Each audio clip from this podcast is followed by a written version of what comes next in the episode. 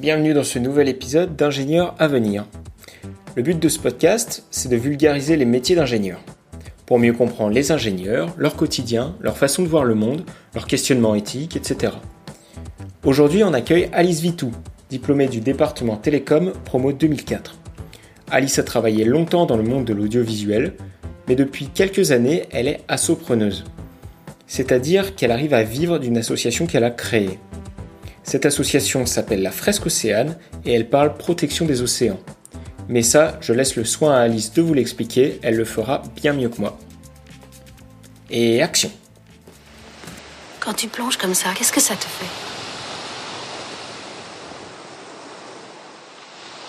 C'est comme si je glissais sans tomber.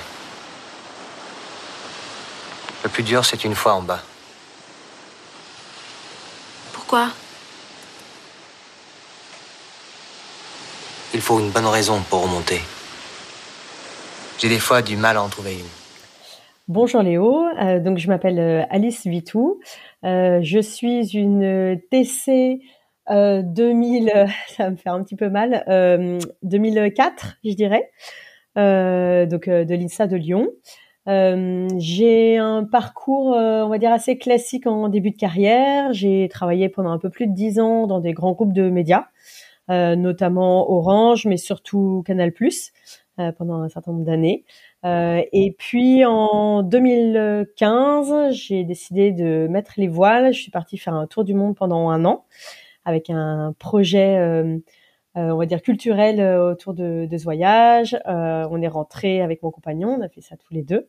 On a écrit un livre, on s'est plongé dans un autre univers et on s'est dit que fallait qu'on change euh, notre métier euh, et d'avoir un métier qui a du sens. Donc euh, j'ai un petit peu cherché ma voie, on va dire, pendant quelques temps. pour devenir indépendante, donc aujourd'hui, avec plusieurs casquettes, toutes étant en lien avec l'océan. mon but aujourd'hui, c'est vraiment de sensibiliser un maximum sur la préservation de l'océan, qui est un sujet qui me tient à cœur, qui n'a rien à voir avec mes études, mais voilà, qui grandissait en moi depuis plusieurs années.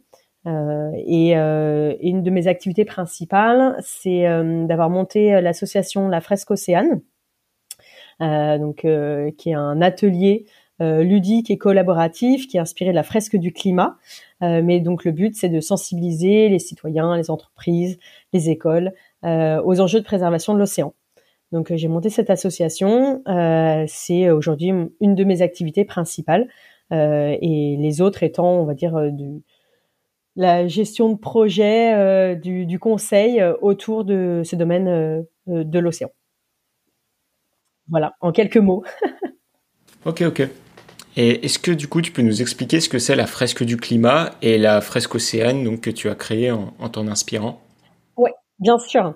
alors en fait, la fresque du climat, c'est un atelier qui a été créé en 2015, je crois, qui s'est constitué sous forme d'association en 2018. En fait, c'est un grand jeu de cartes qui est constitué d'une quarantaine de cartes. Et le but de la fresque du climat, c'est d'expliquer les causes et les conséquences du dérèglement climatique. En fait, son créateur, qui est Cédric Riegenbach, voulait euh, euh, vraiment permettre à n'importe qui, on va dire, de bien comprendre les enjeux du dérèglement climatique, sans pour autant lire les rapports du GIEC, et voilà, de, rendre ça accessible. Et donc, il a créé ce jeu ça se joue par petits groupes de 6-7 autour d'une table et on a euh, ces fameuses 44 qui nous sont données au fur et à mesure euh, par l'animateur et il faut en gros recréer tous les liens euh, entre hum, bah, des causes et conséquences entre chacune de ces cartes. donc voilà, j'ai été très active au sein de cette association. J'ai fait énormément de fresques du climat, notamment pour des entreprises, mais pour des citoyens, pour des écoles, etc. Et hum, comme moi, mon domaine vraiment de, cœur, c'est plutôt la partie euh, océan et qu'on parle un peu trop peu à mon goût de la partie océan dans la fresque du climat, parce qu'en fait, il y a juste beaucoup d'autres choses à, à aborder, hein, c'est normal aussi. Euh, je me suis dit que hum, j'allais euh, bah, créer cette fresque océane. Donc là, c'est on est sur le même principe. C'est vraiment pareil, c'est un atelier avec des cartes, sauf que là on a un peu plus de cartes, on a une centaine de cartes, mais ça se joue par petits groupes. Et en fait, on, L'animateur nous donne euh, des défis tout au long de l'atelier, ça dure trois heures. Et euh, vraiment, le prisme que j'ai choisi, c'est vraiment de donner cette vue systémique parce qu'aujourd'hui, on a énormément de structures, d'associations qui font un super job dans la préservation de l'océan, dans la sensibilisation, mais c'est généralement plutôt sur des thématiques ciblées. Ça va être la pollution ou ça va être la pêche, mais c'est rarement tout le prisme et tout le spectre plutôt. Et donc du coup, moi, c'est vraiment mon but, c'est de repartir en disant, bah, en fait, l'océan, c'est pas qu'une question de pollution plastique. Oui, il y a ça, mais remettons les ordres de grandeur. En fait, il y a plein d'autres sujets autour de l'océan et donc plein de leviers d'action. Donc c'est vraiment ça l'objectif d'un atelier. Donc ça marche. Donc là, tu nous as bien décrit l'idée, mais après, tu dois monter la structure, trouver tes premiers clients. Comment ça se passe le début de, cette aventure? Alors le début, il se passe de manière très simple. En fait, moi, je me suis juste dit, j'ai envie de créer un jeu et je n'avais aucune idée de là où ça allait euh, me mener.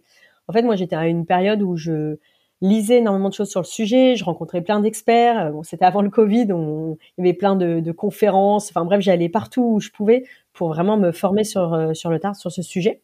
Et j'avais tellement de choses et j'avais accumulé tellement de connaissances que j'avais besoin et je me disais il, faut que je mette ça par écrit en fait. Donc j'ai pensé à plein de moyens différents, à des articles, des livres, bref.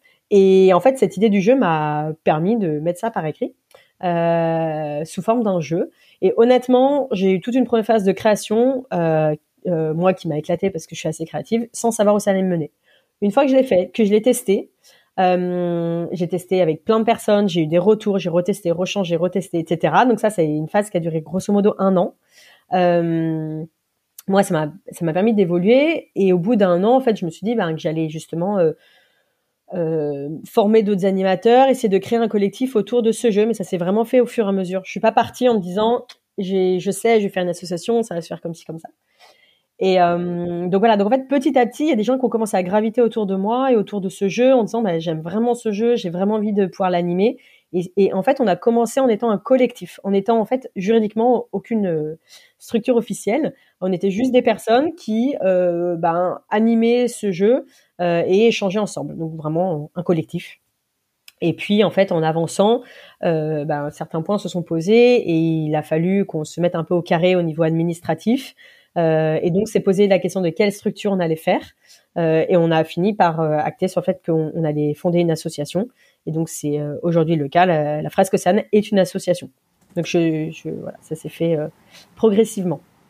Ok, donc là, tu as fondé une association, mais comment tu as décidé de partir sur cette voie? Comment tu choisis euh, si tu pars sur un modèle d'association ou d'entreprise? Ouais.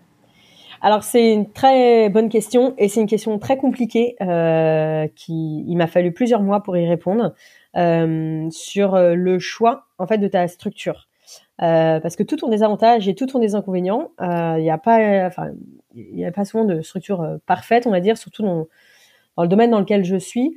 Euh, en gros, si je fais vraiment simple, euh, l'avantage d'avoir une, une association, c'est que c'est vrai que le, le but de cet atelier, euh, on est sur la sensibilisation, sur une cause environnementale. Euh, euh, c'est pas un, on va dire, c'est pas un business. Moi, j'ai pas monté ça euh, pour, euh, bah, pour en faire un business entre guillemets. Malgré tout, je devais quand même pouvoir en vivre. Euh, parce que ça me prenait et ça me prend un temps euh, énorme. Euh, donc déjà, il y a, le cœur du sujet. On n'est pas en train de créer un, produit ou un service qui s'apparente à, plus une start-up, on va dire, ou à une entreprise. et en fait, le point principal, c'est que c'est vrai que pour la diffusion de cet atelier, comme justement on voulait diffuser un maximum, c'est-à-dire euh, dans les écoles, dans les festivals, et donc dans énormément d'environnements où l'on n'est pas payé, où on est juste indemnisé, euh, et ben en fait, euh, moi je peux pas payer des gens pour le faire, donc j'ai besoin de bénévoles. Et si tu as besoin de bénévoles, et ben il faut que tu sois une association. Tu peux pas avoir des bénévoles quand tu es une entreprise. Donc en fait, comme là l'objectif c'était vraiment un objectif de diffusion, et c'est ça le cœur du projet. Euh, il fallait qu'on puisse avoir des bénévoles. Donc en fait, il fallait que ça soit une association. Après, derrière, il y a la question de se dire, bah ouais, mais en fait, euh, si on a envie que et les bénévoles et les personnes du bureau et donc moi y compris, euh, on, on, y passe suffisamment de temps pour faire tout ce bénévolat pour diffuser. Il faut aussi qu'on puisse un peu gagner notre vie euh, à côté. Bah, comment on fait? Parce que quand on est, bah, par exemple, je suis présidente de l'association, je peux peux pas être payée. Et aujourd'hui, aucun des animateurs n'est payé par l'association. Donc en fait, on s'est inspiré de la fresque du climat qui a fait ce voilà, ce mécanisme-là qui n'est pas parfait, mais, qui fonctionne quand même, qui est en fait de dire bah, chaque animateur qui le souhaite peut avoir son statut à côté, auto-entrepreneur ou une entreprise. Euh, et quand il le fait de manière rémunérée, il, euh, peut se faire payer euh, pour faire son atelier et il reverse 10% à l'association. En fait, ce qui permet, ben, moi, de faire quelques ateliers dans le mois. À ce moment-là, je suis pour des entreprises, donc là où il y a un peu plus de budget qu'une école primaire, je suis payée. Je reverse à l'association, ce qui permet de, de bah, sécuriser financièrement l'association. Et euh, c'est aussi une manière de rendre à l'association ce qu'elle m'a permis de gagner, on va dire. Et en fait, c'est ce qui me permet de, de, vivre suffisamment pour pouvoir faire les écoles, les festivals, tout ce qui est citoyen, et pouvoir faire tout le bénévolat que je fais à côté pour faire tourner l'association. Donc c'est un modèle hybride euh, où en fait je travaille, euh, et ça c'est important, euh, c'est la fameuse loi de Pareto, mais en fait je l'incarne de manière structurelle. Je travaille honnêtement 80% de mon temps de manière bénévole, que ce soit pour des ateliers bénévoles ou que ce soit pour euh, structurer et piloter l'association. Et 20% de mon temps, je travaille de manière rémunérée. en fait, ces 20% de rémunération couvrent 100% de mon salaire, qui n'est pas un salaire comme ce que j'avais avant, bien entendu, mais qui reste un petit salaire, mais moi qui me suffit pour vivre. Voilà le fonctionnement. Donc je suis, comme on dit, assopreneuse. Euh, je fais de l'entrepreneuriat associatif, mais mais voilà, c'est un moyen de pouvoir gagner de l'argent tout en étant dans une association, parce que euh, voilà, si si on n'est pas, euh, quand on pilote une association, on peut pas être rémunéré. Ok, ok, d'accord. Et, euh, et, et du coup, je sais pas si tu connais d'autres assopreneurs euh, mais est-ce que tu connais d'autres modèles euh, pour vivre d'une association? Parce que donc toi, ton modèle, c'est de donc as créé l'association et après tu euh, tu factures des prestations à l'association en tant qu'auto-entrepreneuse. mais est-ce qu'il y a d'autres modèles pour pour vivre d'une association? Ah bah, une association, si tu veux en vivre, il faut être salarié de l'association. Il n'y a pas, enfin, c'est le modèle classique en fait. C'est-à-dire qu'une association, et en fait, ce qui se passe souvent, moi je vois ça autour de moi, c'est que c'est des personnes qui créent une association, qui derrière pour en vivre, bah, qu'est-ce qu'ils font? Ils sortent du conseil d'administration de l'association, alors que c'est eux qui l'ont créé euh, à la base, mais en fait ils en sortent et euh, ils mettent quelqu'un d'autre à, la place, euh, comme président, comme enfin voilà, ils constituent le bureau et ils en sortent pour pouvoir justement derrière ou être payé en tant que salarié ou être payé entre guillemets en tant que consultant extérieur, mais ils, ils ne pilotent plus l'association c'est une question euh, d'une certaine manière de conflit d'intérêt entre le fait de mener l'association, de gagner ta vie aussi. Euh, mais c'est pour ça que dans le modèle que l'on a aujourd'hui, qu'à la fresque du climat, il n'est pas parfait, mais euh, ça permet en fait bah, que tout le temps que tu passes pour l'association, il te permet d'en vivre, même si c'est pas énorme, ça te permet de faire un complément et derrière de toute façon tu redonnes de l'argent à l'association, donc c'est Et on fait et tous les par contre la règle et ça je pense que c'est fondamental. Tous les animateurs qui font de la prestation rémunérée doivent faire du bénévolat. En gros, il faut pas qu'il y ait quelqu'un qui pompe le truc et qui fasse que des ateliers rémunérés et qui se fasse de l'argent avec et qui oublie complètement le fait qu'on est une association et on est donc là pour un intérêt euh, euh, euh bah, collectif. Donc voilà, l'idée, c'est vraiment d'avoir les deux les deux casquettes, bénévolat et si on le souhaite rémunéré. Mais c'est pas évident de travailler et les associations, pour avoir cherché longtemps à travailler dans les associations, euh, bah, c'est des petits salaires bien souvent. Il y a peu d'associations qui peuvent se permettre de bien rémunérer euh, leurs salariés. Il y en a bien sûr, mais euh, très souvent c'est des salaires euh, qui sont euh, peu élevés et c'est financièrement pas évident d'accepter, même si l'association on y croit, c'est une super cause, etc. Bah, d'accepter de diviser son salaire par rapport à sa vie de salarié, c'est pas évident.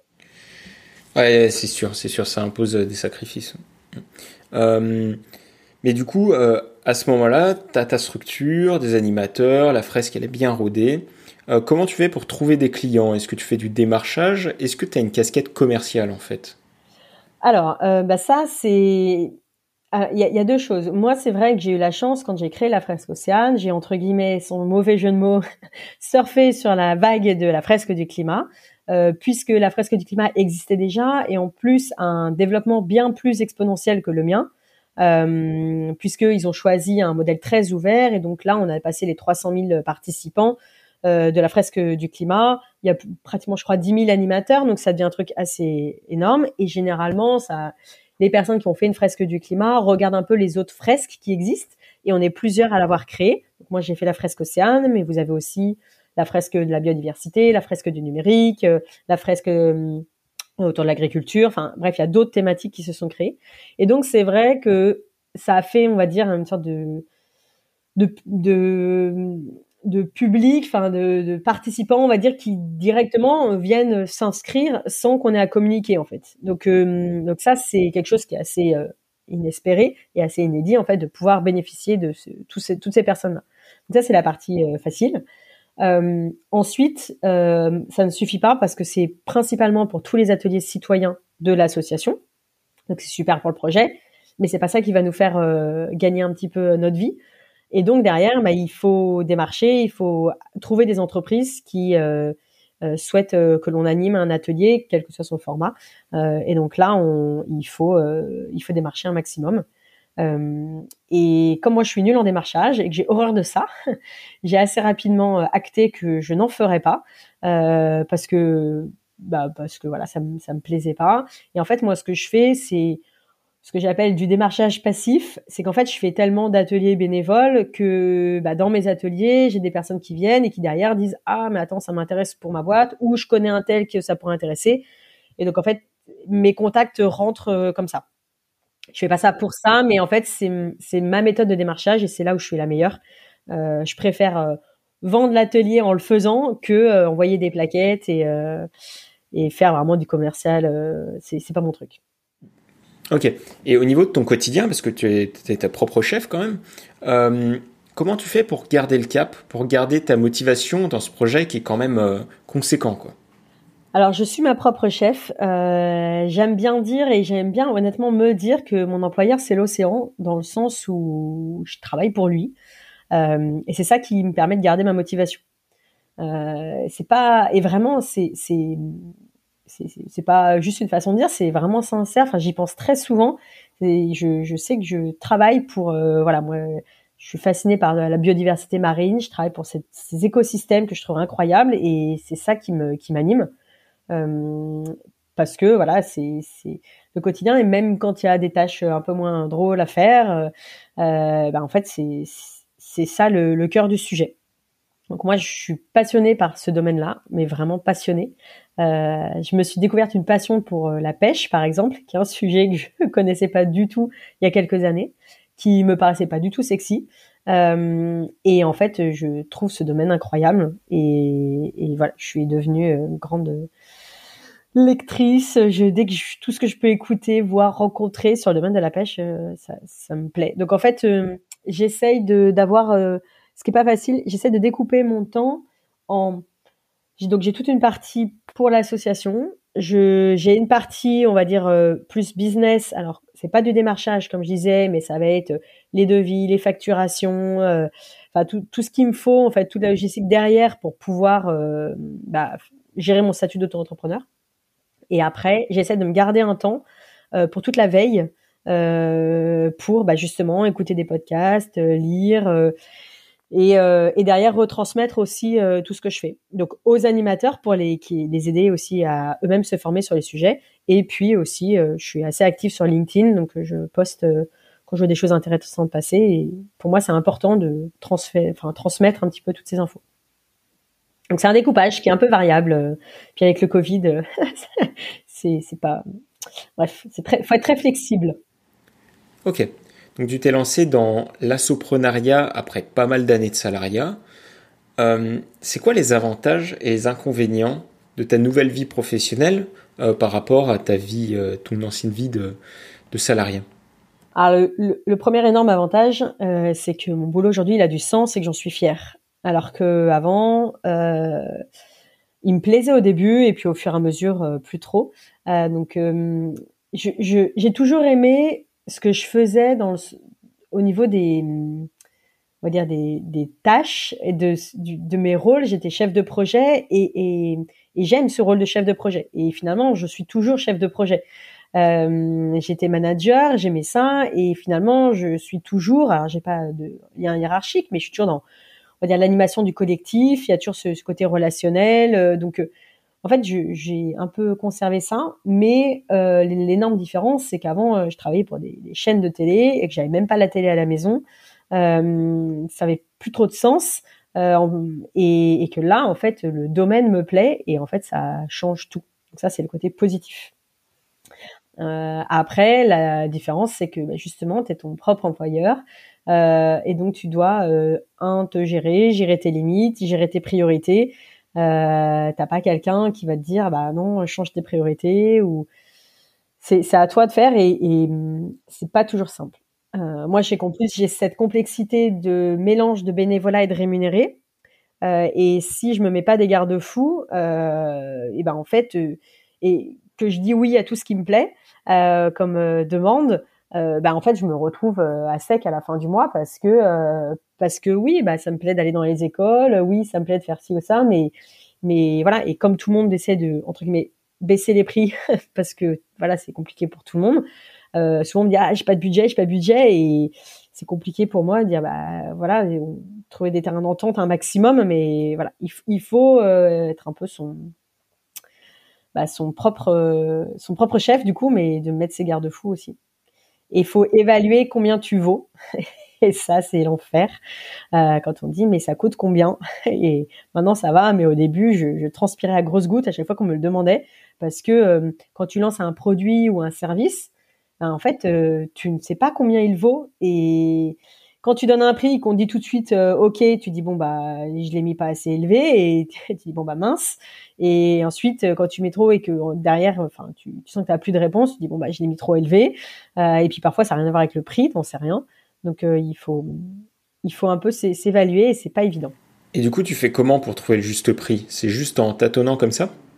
Ouais, c'est super itératif. Bah, tu te renseignes autour de toi. Moi, je, je vois, j'avais l'expérience de la fresque du climat, donc j'avais des ordres d'idées, mais euh, j'ai sans arrêt des, des situations euh, qui, qui, qui, arrivent parce que c'est une structure qui rentre pas dans le cadre, c'est pas vraiment une association, c'est pas vraiment une entreprise, c'est une fondation, mais elle a ci ça. Enfin, et du coup, euh, tu sais plus trop dans quelle case la mettre. C'est pas exactement un atelier, mais il le veut différemment. Et puis, enfin, donc en fait, tu as sans arrêt des cas qui rentrent pas dans les cases et euh, honnêtement, euh, tu vas un peu au doigt mouillé, tu regardes par rapport à ce qui existe, que tu as déjà fait et puis en fait, c'est hyper itératif dans le sens où bah voilà, quand je vois que ça fait X fois que euh, j'ai un tarif qui est validé euh, pour un type de structure, je sais que c'est le bon tarif, que c'est faire pour eux, c'est faire pour moi et, et je suis plus à l'aise là-dedans.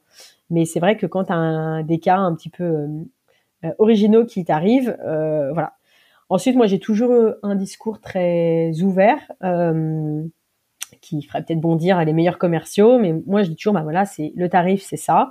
Euh, mais après, on en discute et je le dis dès le début, alors qu'il faudrait que j'attende. Mais en fait, mon but, c'est toujours de, je préfère toujours faire un atelier euh, plutôt que se bloquer pour une question de prix, dans certaines limites, bien entendu. Mais donc voilà, j'ai fait des, des, des, grands écarts pas possibles, mais parce que voilà, j'essaye un peu de rentrer dans les budgets et, et de demander à la personne en face un peu quel budget est là pour que ce soit une relation euh, honnête et transparente de chaque côté. Mais c'est pas un exercice facile, il faut vraiment être à l'aise avec ça. Euh, ça s'apprend. Hein. Mais, euh, Ouais, c'est une question que je me pose aussi de me mettre en freelance, enfin voilà, en projet personnel. Mais c'est vrai que la, la, question de savoir combien on vaut, de négocier une prestation, je trouve que c'est un des plus gros freins et c'est vrai que ça fait assez peur. Ah bah c'est dur si t'as pas, en fait, ça dépend ce que tu vends. Mais si t'as pas de repères sur le marché, euh, c'est pas évident. Encore une fois, et puis c'est pas pareil de vendre un produit, un service ou de vendre ta prestation en tant que consultant. Euh, mais c'est pour ça aussi que, si tu veux, c'est vrai que quand tu te lances après quelques années euh, bah, de, de conseils ou, ou, en entreprise, bah c'est quand même, je trouve ça un peu plus facile. Enfin, j'aurais plutôt tendance à conseiller quand même d'être un petit d'être salarié au moins quelques années pour euh, acquérir certains réflexes et pour euh, quand ensuite tu vas être euh, indépendant, que tu vas te présenter à des entreprises, bah, c'est pas la même chose d'avoir quelques références et de pouvoir dire j'ai bossé pendant tant d'années, ça donne plutôt confiance. alors que quand tu sors d'école, il y en a qui le font hein, et ils s'en sortent très bien, hein, mais c'est vrai que c'est pas évident. Mais ça a l'avantage euh, que tu te fais pas formater par une entreprise. Parce que quand tu passes par une entreprise, c'est ça aussi l'inconvénient, c'est que tu as tous ces réflexes que tu apprends, mais du coup, tu as aussi tous ces réflexes que tu apprends. donc, en fait, derrière, tout le monde, tu, deviens formaté et, et, et donc c'est bien aussi qu'il y ait des jeunes qui directement avec leur, euh, je dis ça de manière très positive, mais la naïveté que tu peux avoir quand tu sors d'école, bah, se lance et y aille et casse les codes parce que euh, bah, parce que c'est ça qui fait bouger les choses aussi. Et, euh, et en plus de ça, tu peux avoir euh, l'énergie, la niaque de, de, te lancer dans quelque chose en sortie d'école et puis finalement tu trouves un CDI, tu te mets dans une entreprise, tu te dis oh je fais ça, allez trois ans, cinq ans maximum. Et puis en fait, tu vas, ça va pas trop mal se passer, tu vas avoir envie d'acheter, tu vas te faire un prêt, tu vas te poser, et en fait derrière, tu n'arriveras plus à en sortir parce que tu te seras mis des contraintes financières, parce que tu seras un peu pépère, et voilà. Donc euh, il faut un certain courage financier aussi de sortir d'un certain nombre de d'années de, de, CDI par exemple et, et, et c'est vrai que je pense qu'il y a pas mal de personnes qui n'ont plus euh, la force. Moi, j'ai fait ça. Euh, euh j'avais, euh, bah, j'avais déjà un, petit peu mis les voiles avec mon tour du monde. Puis j'avais un enfant et puis ensuite un deuxième. Mon compagnon est indépendant aussi, donc niveau prise de risque, on est pas mal. Mais c'est dans notre caractère d'y aller. Mais je pense qu'il y a plein de personnes, ça, leur fait peur. Donc c'est vrai que la jeunesse a cet avantage que tu as parfois moins de contraintes et tu dis qu'est-ce que j'ai à perdre? Donc faut aussi surfer là-dessus. Ouais, c'est sûr. Ça impose d'être sûr de soi quand même, parce que bon, bah, au niveau financier, a priori, si tu planifies bien ton projet, c'est ok. Mais, mais par contre, de savoir ce que tu vas faire après, savoir si tu vas pouvoir retrouver un emploi dans la même entreprise ou dans le même domaine, c'est compliqué. Euh, comment t'as géré ça, toi? Ça, c'était la crainte. Ouais, ça c'est une crainte, euh, mais honnêtement, c'était plus de la crainte de mes parents que la mienne, euh, mais très clairement. Et c'est la crainte de ton entourage, et ça faut la gérer aussi, parce que tu as toutes les petites voix qui vont dire oui, mais quand même, et après ça va être difficile. Et oui, mais mais en fait, enfin, comment on dit, les folies sont les seules choses qu'on ne regrette jamais, et c'est pas pour rien. Enfin, moi, j'ai aucun regret par rapport à ça. Et euh, tu dis, mais so what? Je rentre, et ben si ça va pas, je change de boulot. Moi, j'ai repris, je me souviens, après un an, euh, j'ai repris euh, un lundi.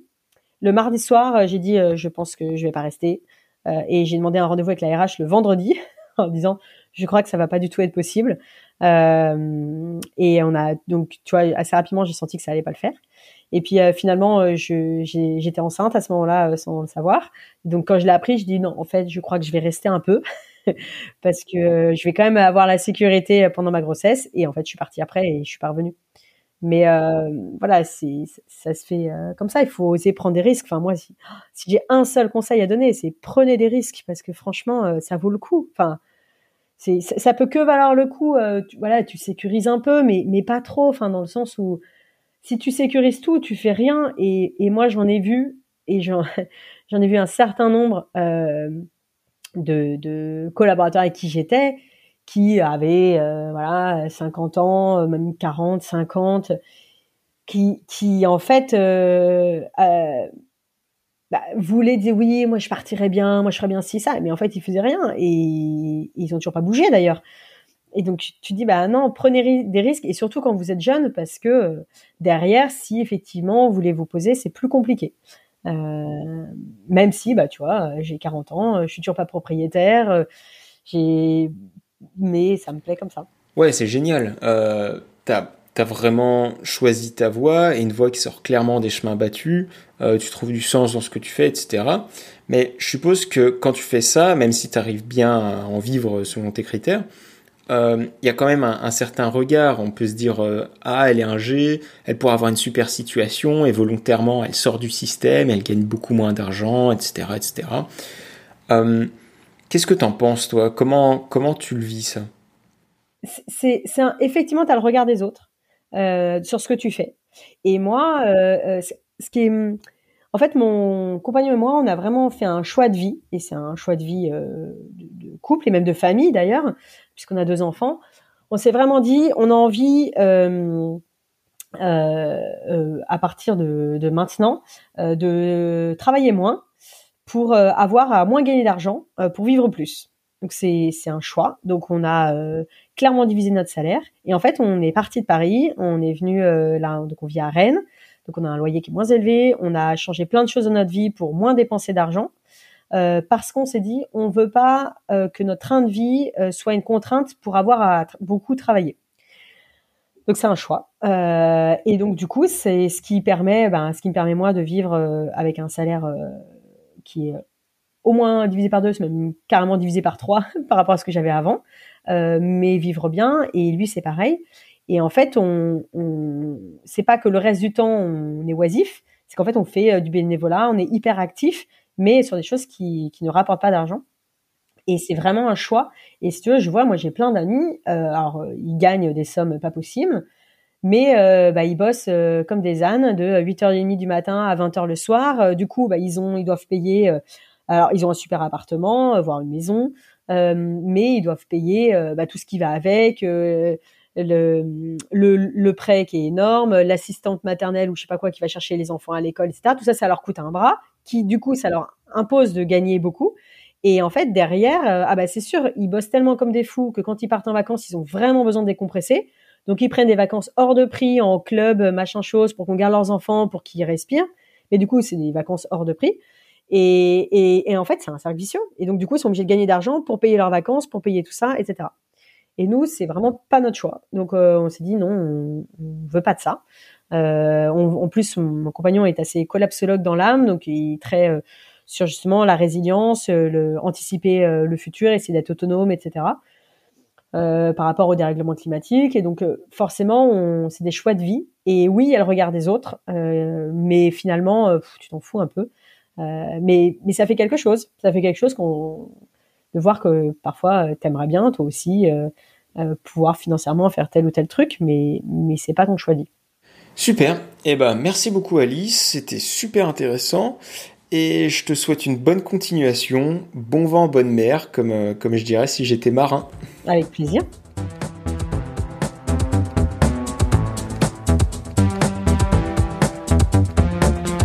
Et voilà, cet épisode est terminé. Merci encore à toi Alice pour nous avoir partagé ton expérience. Ce podcast a été enregistré et réalisé par Léo Pernéminier avec la précieuse aide d'Amélie Berthe. Si vous voulez retrouver d'autres parcours d'ingénieurs peu communs, je vous invite à jeter une oreille du côté du podcast Trajectoire inédite, un super podcast de Marie-Élise Godiche en partenariat avec l'association Alumni INSAREN qui présente des parcours atypiques de diplômés de l'INSAREN. Les interviews sont vraiment top, vous pourrez trouver le lien en description de ce podcast.